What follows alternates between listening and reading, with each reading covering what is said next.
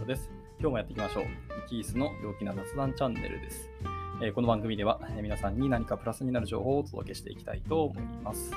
第7回ですね。えー、第7回は、えプログラミング言語の年齢について、えお話ししていきたいと思います。はい、えっと、まあ、あれですね。ちょっと今回調べてみた感じですけど、まあ、僕はあの Web 系のエンジニアですので、まあ、今回選ぶ言語はほぼほぼ Web 系の言語になりますけども、そうですね、あの選んだ言語が結構なんか年齢が近いものが意外と多いんだなっていうことを今回改めて調べて分かりましたね。まあ、あの言語同士が近いって意味で私に近いってわけではないですけど、まあ、いくつか近いものがありますけどね。はい。で、またですね、そう言語の年齢とか調べてた言ったんですけど、まあ、今の新卒の子たちとか、っていうのは、そう、これらの言語よりも全然もう年下だったりするんだなっていうことを改めて感じましてですね、いや、なんか時間が経つのは恐ろしいものだなっていうことをしみじみと思いながら今回調べてた感じです。はい。では、えっと、本題戻りまして、一つ、一つ見ていきたいと思いますけど、まあ、一つ目ですね。まあ、一つ目は、まあ、ウェブの、なんか先駆けと言っていい言語ですけども、えー、最初は HTML ですね。はい。まあ、これを言語と言っていいかどうかみたいな議論は、まあ、もちろんありますけど、置いといて、まあ、名前にというランゲージが入っているので、まあ、言語としたいところですけど、こちらはですね、1990年に、えー、開発されました。なので、今、今年で30歳になりますね。はい。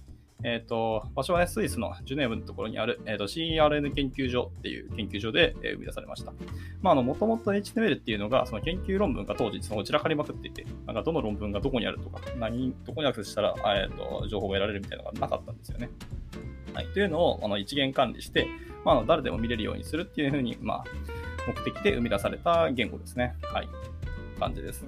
続きまして、えー、同じように HTML の、なんか僕の中で HTML の兄弟と思っている言語ですけど、これは CSS ですね。はい。こっちの方がよりなんか言語と認めないでしょうみたいな人がいっぱいいまして、まあ気持ちはわかりますが、CSS3 で割となんかプログラミングっぽく書けるような形になってきたので、まあ言語と言ってもまあまあいいんじゃないかなと私は思いますけども、はい。で、CSS はですね、1994年生まれです。なので、今年26歳ですね。はい。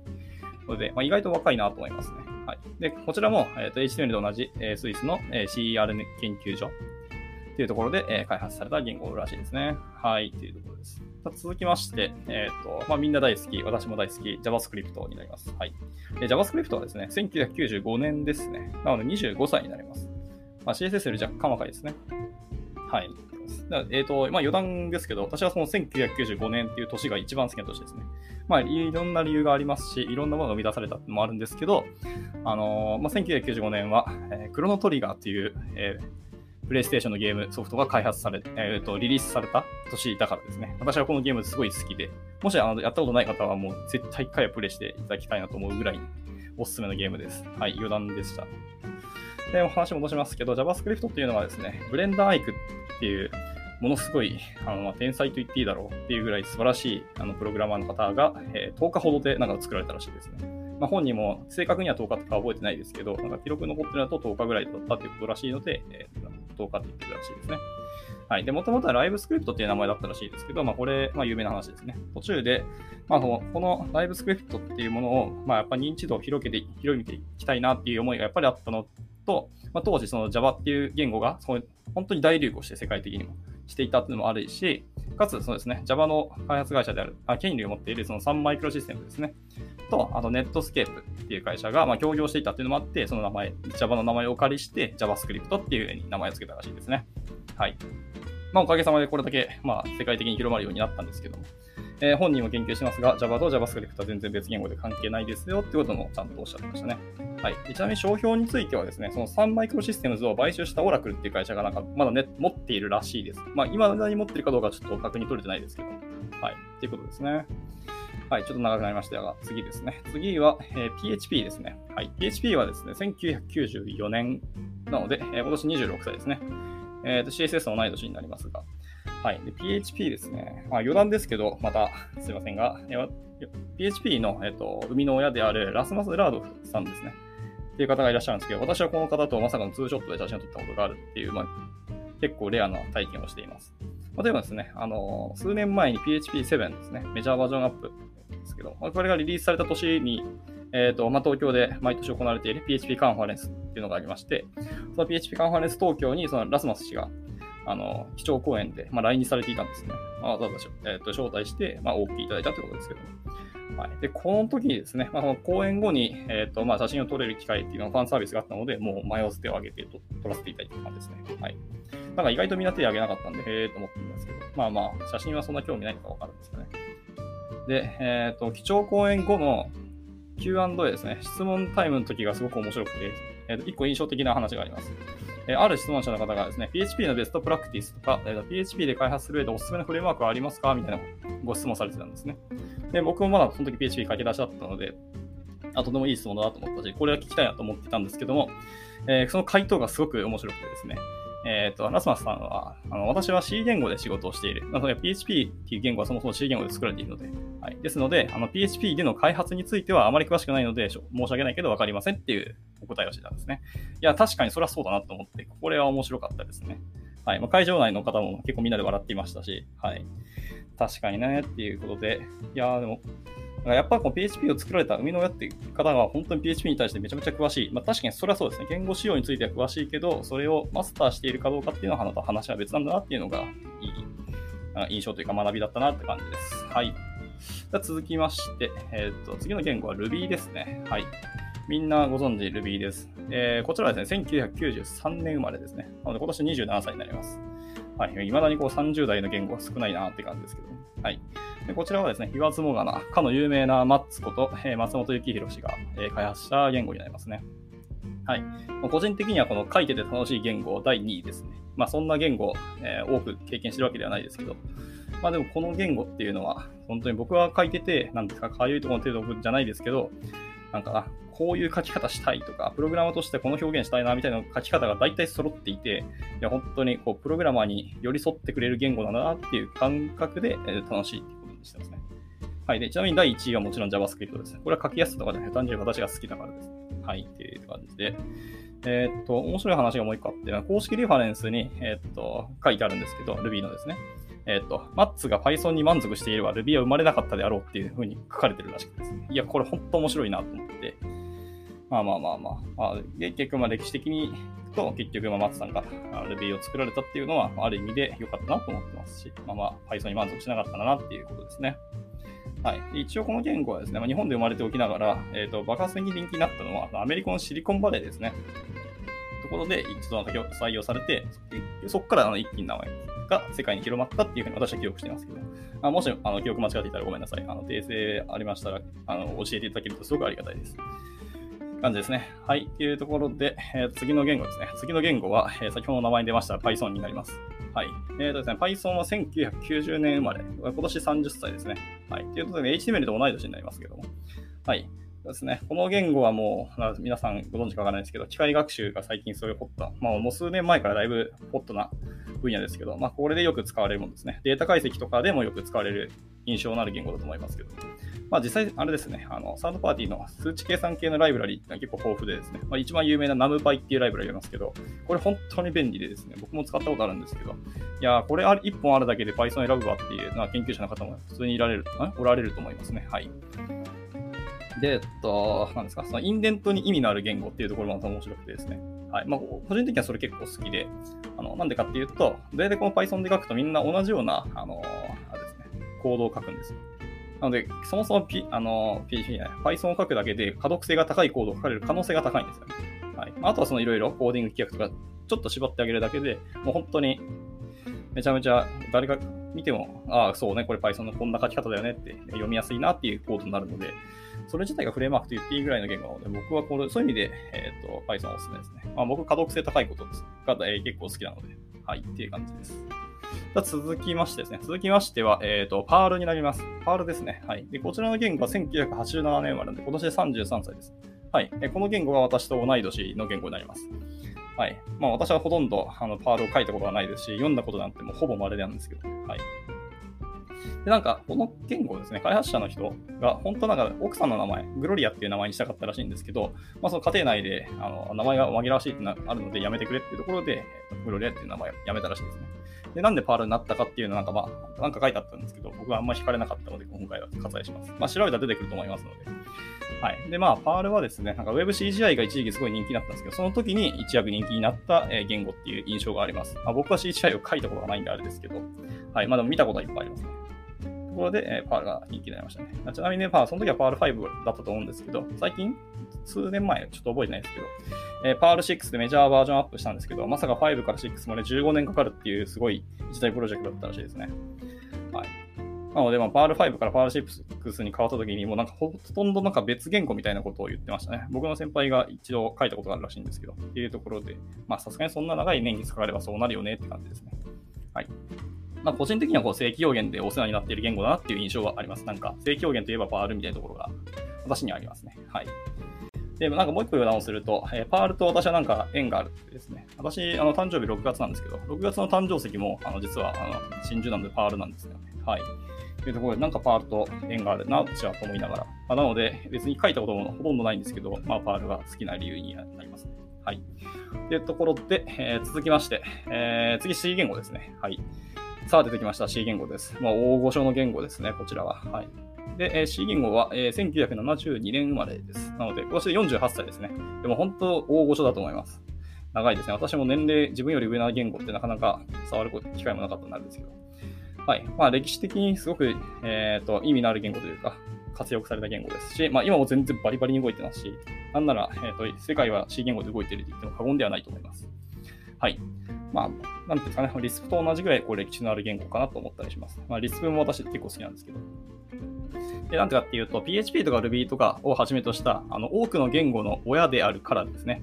C 言語っていうのは、はい。C 言語から、えっ、ー、と、別のプログラミング言語が作られているっていうところで、その、生みの親ってことになりますけどね。はい。まあ、他にも、ね、PHP、Ruby だけじゃなくていっぱいありますので、あの、ご興味ある方は調べてみていただければと思います。それだけ C 言語ってのはいろんなところで活躍しているってことがよくわかります、はい。まあ、プログラミング言語の中でも、まあ、C 言語っていうのはすごい実行速度が群を抜いている言語ですね。本当に早いです。マジで早いです、これは。まあ、あちら、まあ、もちろん、あの低レイヤーの言語でもあるので、それは早いでしょってもちろんありますし、あの、コンパイラ言語っていうのもあるので、それは早いよねってのあります。まあ、あの実行環境の際とか、あと、フォートナーみたいな、より低レイヤーの言語の比較されたらそちらの方がもちろん早いっていうのはありますけどね。はい。ところです。まあ、もうこの言語は僕結構トラウマ的な言語で、まあ、ポインターの壁ってあるじゃないですか。ポインターが理解できないっていうその壁に僕はちょうどぶち当たりましてですね。まあ、構造体まではなんとかと思いながら、でもそれって構造体そのもので、実際に操作するときってあの絶対ポインターの概念必要になるので、いや、これ本当にぶち当たって、あの単位取れなくて困ったって感じですね。学生のことですねはい、えー、続きましてね、続きはですね、えー、C++ です。はい。こちらはですね、1983年生まれです。なので、えー、と37歳ですね、今年で。まだちょっと私より年上な言語になりますけど、はい。名前の通り C 言語の子供になります。まあ、子供と言っておきながら、まあ、拡張言語っていう感じですね。もともとは C with classes っていう名前だったらしくて、まあ、そのまんまじゃねって感じですけど、まあ、要は C 言語に、えーと、クラスの概念を付け加えた言語ですね。はい。学生の時一回試してみたんですけど、あのー、僕全然オブジェクト思考っていうのが全然わか理解できなかったので、速攻で挫折しましたけどね。はい。はいですね。まあ、だから C++ っていうのが長いよねっていうのもあるし、なんかたまに僕の知り合いで一人なんか CPP って読むやつがいて、うん、わかるけど、今では。ただその時会話として CPP って言われても何のことっちゅって会話が噛み合わないことがちょいちょいあったので、あんまりいい印象がないですね。まあでもや、今となってはもう一回チャレンジしてみたいなっていう言語の一つになりますけど。はい。続きましてですね。続きは、えっ、ー、と C シャープになります。はい。こちらですね、2002年ですね、に開発されたようです。なので今年18歳ですね。だいぶ若いです。いや、若いんですけど、この言語っていうのはすごいパワフルで、あの影響力も強いっていうか、まあ、万能型言語みたいなところちょっとありますね。はい。まあ、いろんなプラットフォームの、えーと、開発ができますからね。極論本当に iPhone アプリすら作れるんですよ、この言語で。っていうぐらい、あの、いろんなところで活躍できるし、あの、汎用性が高くて、まあ、デスクトップアプリも作れるっていうところで、いや、なんか、すごいなっていう感じです。まあ、やっぱ後発言語だけあるなとももちろん思いますけど。はい。で、えっと、まあ、C シャープっていう名前の通りですね、C の子供でしょっていうふうに思う方もいらっしゃると思いますけど、まあ、もちろん C の要素も入っていますけど、この言語はですね、いろんな言語の根結字になりますね。はい。なので、直接 C の子供っていうわけではないんですね。まあ、要素は使ってますけど、っていうところで、まあ、名前なんで C、じゃあ C シャープにしたんだっていう感じはありますけどね。はい。まあ、多分一番 C の要素が強いからかもしれないです。っていうところですね。はい。続きまして、はい。次は Java になります。はい。もう絶対名前聞いたことあるでしょ、プログラマーならっていうぐらいの言語ですね。こちらはですね、1990年生まれ。なので、今年で30歳ですね。はい、なので、えーと、HTML と Python と同い年になります。結構僕これ意外だったんですよ。もうちょっとなんか歴史長い言語だろうと思っていたんですけどね。はい。まあ、あのご存知、オブジェクト思考ですね。オブジェクト思考言語のゴンゲと言ってもいいぐらいな言語ですね。はい。で、私は先ほども申し上げましたけど、学生の頃オブジェクト思考というのは本当に全く理解できないわけですね。あの、Java もやっぱりあの必修科目にあったんですけど、これも友達に単位を取ってもらってかったんですよね。マジでプチトラウマ言語になります。はい。でもやっぱりこう、なんか、オブジェクト思考とか、とかのゴフっていいじゃないですか。ギャンゴフ4っていう。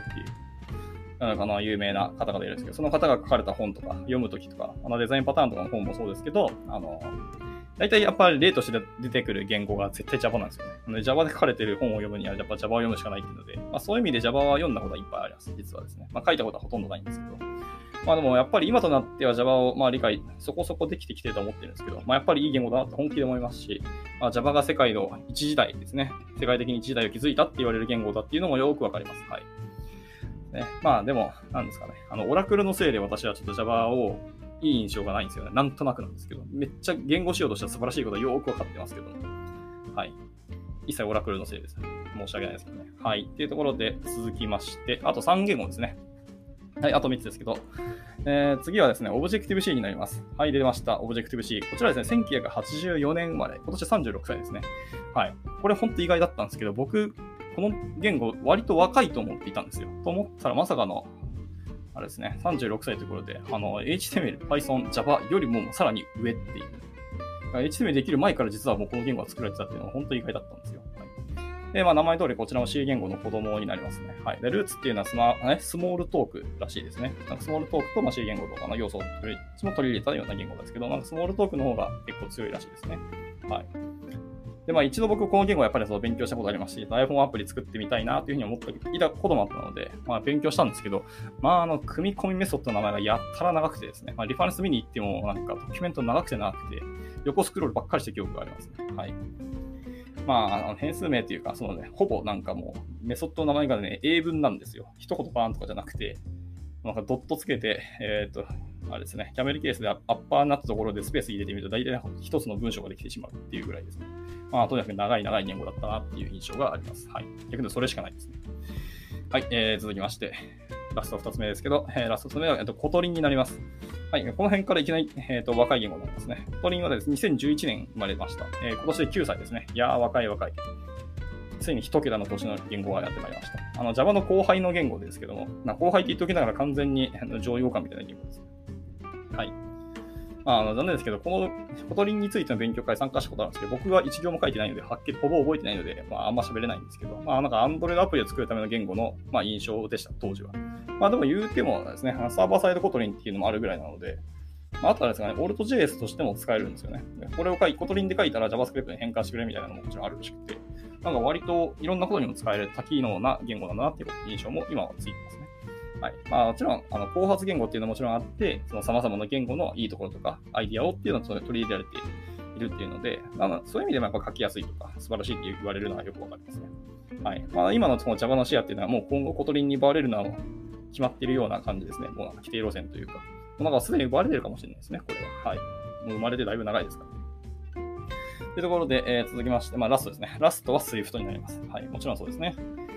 こちらは2014年の6、実は2014年生まれなので、今年で6歳になります。はい。まあ、ご存知ね、Apple 純正の iOS アプリケーション開発用の言語になります。はい。こちらもね、僕は一応勉強しましたし、Swift 3まで1回やってみました。はい。アプリは未開発でありますけど、まあ、本読みながら手動かするみたいなことやってみましたし、あの、レルムとかを入れて、一応アプリ内 DB を操作するみたいなところまでも一度やって、実機で確認するところまでやりましたね。はい。まあ、実家ちゃんと本当に iOS アプリ作ってみたいなって思いは未だにありますけど、まあまあ仕事でやらないで趣味でやろうかなと思ってます。で、えっと、もちろん、えっと、Objective-C がパイセンなんですけど、Objective-C のとはもうなんか完全に一線隠している、なんかモダンな言語なんですよね。まあ、まさにって感じなんですけど。なので、Objective-C をこうすごい好きな方とか、Objective-C を信者の方々ってやっぱりいらっしゃるんですけど、まあ、そういう方々とはこう結構宗教戦争になる言語だなっていう印象が私の中であります。はいまた、あの、この言語は一応オープンソースなので、まあ、皆さん誰でもダウンロードして、あの、拡張することもできたりはするっていうことですね。まあ、そういう意味でもちょっと話題に一時期なりましたね。はい。っていうところで、まあ、今回持ってきた言語はこれで以上となります。まあ、いくつか、まあ、選んだんですけど、なんですかね。あの、意外だった年齢の年もあるね。言語もあれば、なんか、予想通りみたいなのあると思いますし、なんか自分よりこの言語全然若いじゃんみたいなのも、まあ、あるかもしれないですけども、はい。今日はそういう話ですね。まあ、たまにはこう、言語、プログラミングとか技術的な話じゃなくて、その周辺的な、雑学的なちょっと話をしたくなったので、今日はそういう話をしました。まあ、この手の話って結構もう皆さんいくらでも書かれてますし、まあ、ネット調べればいくらでもブログ出てきたりするんで、まあ、興味ある方は見ていただければなというふうに思います。はい、というところで、まあ、今回の収録は以上となりますね。はい。また何か面白い話とか思いついたら喋っていきたいと思いますし、まあ、聞いてみたいことあれば、えっ、ー、と、コメントいただければすごくありがたいですね。はい。って感じです。では、えー、失礼します。バイバイ。